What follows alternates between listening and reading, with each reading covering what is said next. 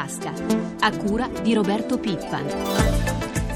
Buongiorno a tutti voi. Il governo greco e, per, e, i partiti politici hanno raggiunto in estremis un accordo sulle misure di austerità e Atene scongiura così il default. Intanto il presidente della BCE, Mario Draghi, afferma che nell'Eurozona ci sarà quest'anno una graduale ripresa pur rimanendo rischi con prospettive incerte. Ma ci colleghiamo ora con Pietro Alessandrini, il professore insegna economia monetaria e politica monetaria europea all'Università Politecnica delle Marche. Professore, buongiorno. Buongiorno. Allora, partiamo dalla Grecia. Sentiamo insieme questa scheda che ha preparato Marco Sabene.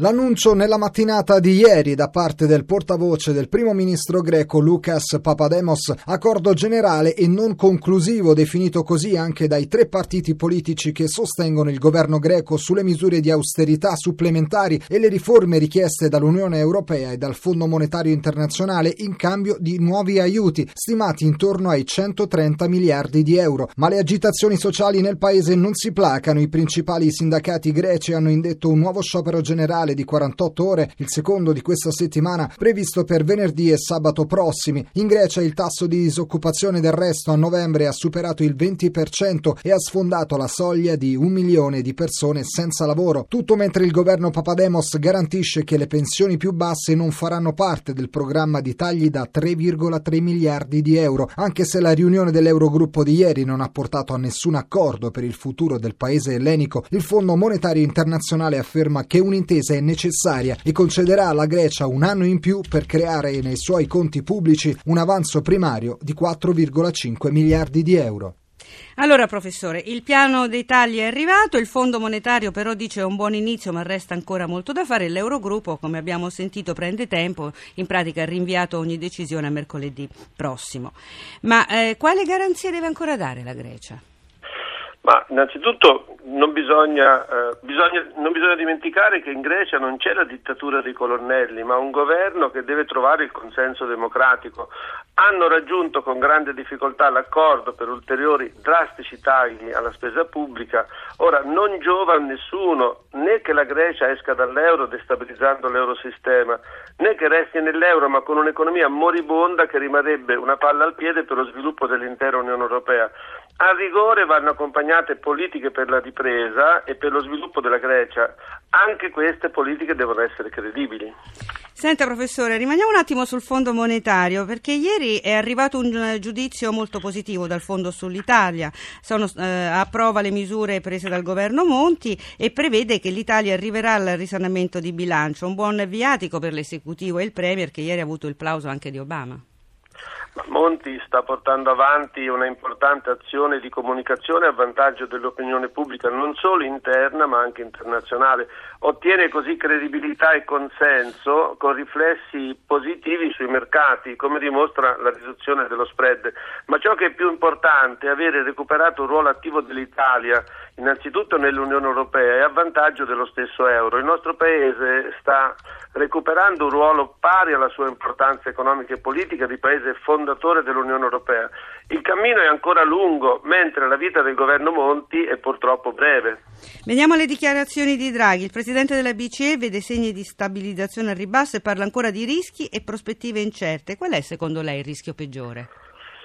Ma il timore maggiore è il prolungamento della depressione e della disoccupazione e che la situazione venga aggravata dalla ripresa dell'inflazione che si mantiene abbastanza alta. Ripresa per cause esterne all'Europa come l'aumento dei prezzi delle materie prime. Si avrebbe così una stagflazione, cioè inflazione più depressione, eh, che sono difficili da curare perché la politica monetaria dovrebbe diventare restrittiva aumentando i tassi di interesse e all'opposto la politica fiscale dovrebbe trovare margini che non ha per diventare espansiva. Un'ultima domanda, lei però deve essere così bravo da darmi una risposta flash. Ieri il Presidente ha detto che le banche devono utilizzare i finanziamenti concessi dalla BCE, subito dopo Banca Italia ha deciso di allargare da oggi i limiti messi agli istituti di credito per i prestiti forniti in garanzia alle operazioni di credito della BCE. In pratica che cosa cambia? Ma cambia il fatto che si cerca drammaticamente, e non sempre riuscendoci, di far circolare la liquidità tra le banche. Le grandi banche la prendono alle aste dalla BCE, però non la prestano alle banche medio-piccole a danno dell'economia locale e delle piccole e medie imprese. Grazie professore, buona giornata. Buongiorno. Parliamo ora della riforma del mercato del lavoro. Continuano gli incontri bilaterali del ministro Fornero con le parti sociali, ieri faccia a faccia con la presidente di Confindustria, Emma Marcegaglia. L'incontro è andato molto bene, ha commentato la leader di Confindustria e oggi il ministro Fornero si sentirà telefonicamente con Cisle, Will e UGL. Intanto va avanti il tavolo di confronto con Confindustria Sindacati insediato dopo l'ultimo incontro tra le parti. Ma come, come procederà il confronto? Sentiamo il vicepresidente di Confindustria, che è anche presidente di Piccola Industria, Vincenzo Boccia, nell'intervista di Amalia Carosi. Siamo diciamo, in un momento di confronto in cui la volontà comune è andare in un'unica direzione e rispondere a una domanda quale manifatturiero immaginiamo per l'Italia e da cui in termini di conseguenza quali relazioni industriali comuni vogliamo costruire partendo dall'accordo del 28 giugno che prevede uno scambio salario-produttività e un po' come dire copia tra virgolette il modello tedesco che dimostra che possono aumentare i salari pur avendo industrie competitive. Questo è il filone su cui lavorare. Uno di questi temi sui quali c'è distonia è l'articolo 18 sulle quali le posizioni posizioni restano lontano, però ci sono dei segnali di apertura. Eh, l'articolo 18 è una questione che non vogliamo assolutamente affrontare sui principi, quindi è una questione che va affrontata diciamo, in termini più generali e su questo all'interno del tavolo si vedrà. C'è un problema di applicabilità dell'articolo 18 ma sicuramente non sui principi e su questo c'è convergenza insieme ai sindacati. Le risorse sono scarse, dice il ministro Fornero, quindi cassa integrazione straordinaria eh, ridotta, come potrebbe potrebbero reagire, quale può essere la, la, la soluzione delle imprese a queste eventualità? Beh, le risorse non sono scarse ma la politica è fatta di scelte. Questo è un momento in cui si chiede alla politica molta più politica e molta più scelta, dobbiamo essere attenti a determinazioni di coesione sociale che il Paese ha di fronte, a ipotesi di ristrutturazione che sono dietro l'angolo di alcune industrie italiane e allo stesso tempo però dobbiamo avere un'attenzione forte alla crescita che è uno dei pezzi che manca insieme a deficit e debito e dobbiamo affrontare contemporaneamente.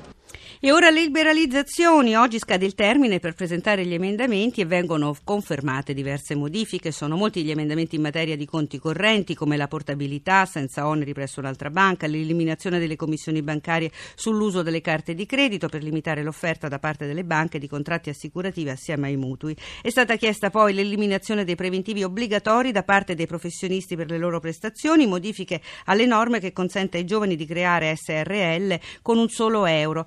La la soppressione dell'articolo 29 del decreto che taglia del 30% il risarcimento agli automobilisti che non vogliono utilizzare le imprese convenzionate con le assicurazioni, norma che limita la concorrenza e che non piace a molti parlamentari di tutti gli schieramenti politici. Sentiamo allora il senatore, il senatore Bartolomeo Giacchino del PDL, già sottosegretario ai trasporti e adesso presidente della consulta di trasporti e della logistica.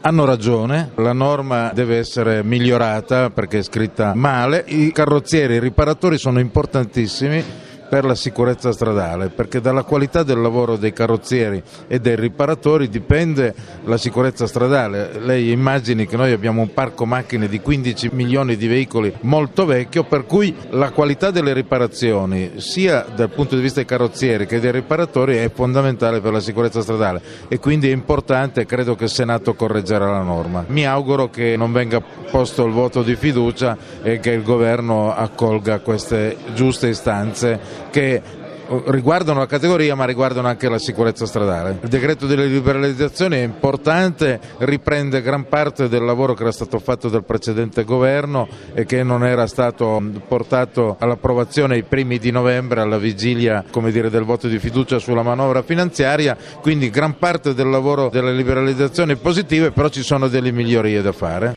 E non ha dubbi l'onorevole Marco Reguzzoni della Lega Nord. La norma di cui stiamo discutendo è particolarmente odiosa perché viene inserita in un decreto che parla di liberalizzazioni e invece è una norma che tende ad accentrare in capo a poche compagnie assicurative eh, le scelte di milioni di cittadini e di decine di migliaia di carrozzerie sparse in tutto il paese. Quindi una norma accentratrice che va contro i principi costituzionali della libertà di impresa e della libertà di scelta del consumatore. Noi ci batteremo per cambiare questa norma, lo faremo con la massima determinazione possibile al fianco di chi produce e dei cittadini che devono essere liberi di poter scegliere. Anche l'onorevole Alberto Fluvi del PD ritiene che il decreto sulle liberalizzazioni vada modificato. Secondo me va modificato nel senso richiesto dalle organizzazioni degli autoriparatori, perché è una norma che va contro lo spirito del decreto sulle liberalizzazioni, restringe la concorrenza e quindi la filosofia che invece ispira il decreto Cresci Italia è quello di aprire la concorrenza e quindi bisogna mettere tutti sullo stesso piano. Va livellato il campo di gioco e non incentivare artificiosamente alcune pratiche a discapito di altre. Si tratta di accelerare le liberalizzazioni quelle vere, quelle che riguardano l'energia, quelle che riguardano i trasporti, quelle che riguardano le banche e le assicurazioni. Poi il capitolo delle liberalizzazioni ha al suo interno molti sottotitoli. L'obiettivo finale è quello di abbassare i muri di ingresso al lavoro, di eliminare gli steccati e di abbassare un pochino la cresta delle lobby per dare la parola e fiducia ai consumatori. E ora parliamo delle professioni di ingegnere e architetto. Si tratta di professioni giovani e dinamiche che nell'ultimo decennio hanno registrato un forte processo di crescita. In particolare è aumentato molto l'incidenza dei giovani. Gli under 40 sono quasi il 50% degli iscritti, 46,4%, ma dispongono solo del 32,4% del monte reddituale. Le donne sono il 25,9%. Una popolazione complessivamente dunque molto giovane che sarà toccata in pieno dalla recente riforma delle pensioni. Con quali prospettive? Sentiamo Paola Muratorio, presidente di Inarcassa, la Cassa di Previdenza di Ingegneri e Architetti. L'intervista di Enrico Pulcini. Quale sarà il futuro delle pensioni per gli oltre 160.000 ingegneri ed architetti in Italia? Un futuro sereno se ci sarà lavoro, perché abbiamo davanti molti anni di sostenibilità e quindi faremo di tutto per rispettare quelli che sono i parametri che ci detta il governo, 50 anni di sostenibilità. Ecco, cresce nel settore l'incidenza dei giovani, gli under 40 sono quasi il 50% degli iscritti, ma dispongono solo del 32,4% del monte reddituale. Come si spiegano questi dati? Una crescita impetuosa del numero di nuovi ingegneri e architetti che entrano nel mondo del lavoro, eh, tenendo conto che non ci sono opportunità esterne e quindi siccome il mondo eh, della dipendenza non cresce in modo adeguato, naturalmente tutti si riversano sulla libera professione. Questo naturalmente comporta una riduzione dei redditi. Ecco, in generale cala anche il reddito di architetti e ingegneri. Cosa chiedete al governo in questa fase di riforme? Chiediamo che si pensi allo sviluppo, facciano ripartire le infrastrutture. Noi siamo anche disponibili con i nostri fondi a intervenire e quindi eh, dare un impulso alla crescita italiana. Quali sono le vostre ricette diciamo, per sviluppare il settore?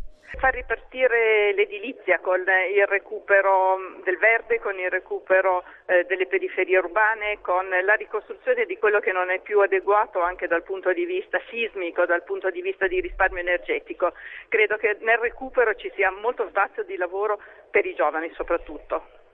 Siamo alla pagina finanziaria, ci colleghiamo con la redazione di Milano. Paolo Gila, buongiorno. Buongiorno da Milano. Partiamo subito dall'Asia, come sempre. Sì, con eh, segnali negativi che giungono da Tokyo e Hong Kong, dove le borse rispettivamente cedono lo 0,61 e lo 0,58%. Ieri è stata una seduta positiva per gran parte dei listini dell'Occidente, anche New York ha chiuso in territorio positivo con il Dow Jones a più 0,05 e il Nasdaq a più 0,39. Positive Londra più 0,33, Parigi più 0,43 e Francoforte più 0,59, debole e incerta invece invece Piazza Affari in calo dello 0,09%. Paolo, ricordiamo lo spread che continua a calare. Sì, ieri sera ha chiuso a 344 punti base, questa mattina riparte da 347. Le previsioni per oggi? Sono piuttosto incerte, tutti i mercati europei sono visti in leggero calo, non fa eccezione Milano dove l'avvio di contrattazioni è visto con una flessione dello 0,20-0,30%. Grazie a Paolo Gila, eh, grazie a Francesca Librandi per l'assistenza al programma. La pagina economica si ferma qui, torna prima di tutto con Pietro Plastina. Da Lucia Coppa a tutti voi l'augurio di una giornata serena. Oggi è venerdì, appuntamento a lunedì prossimo.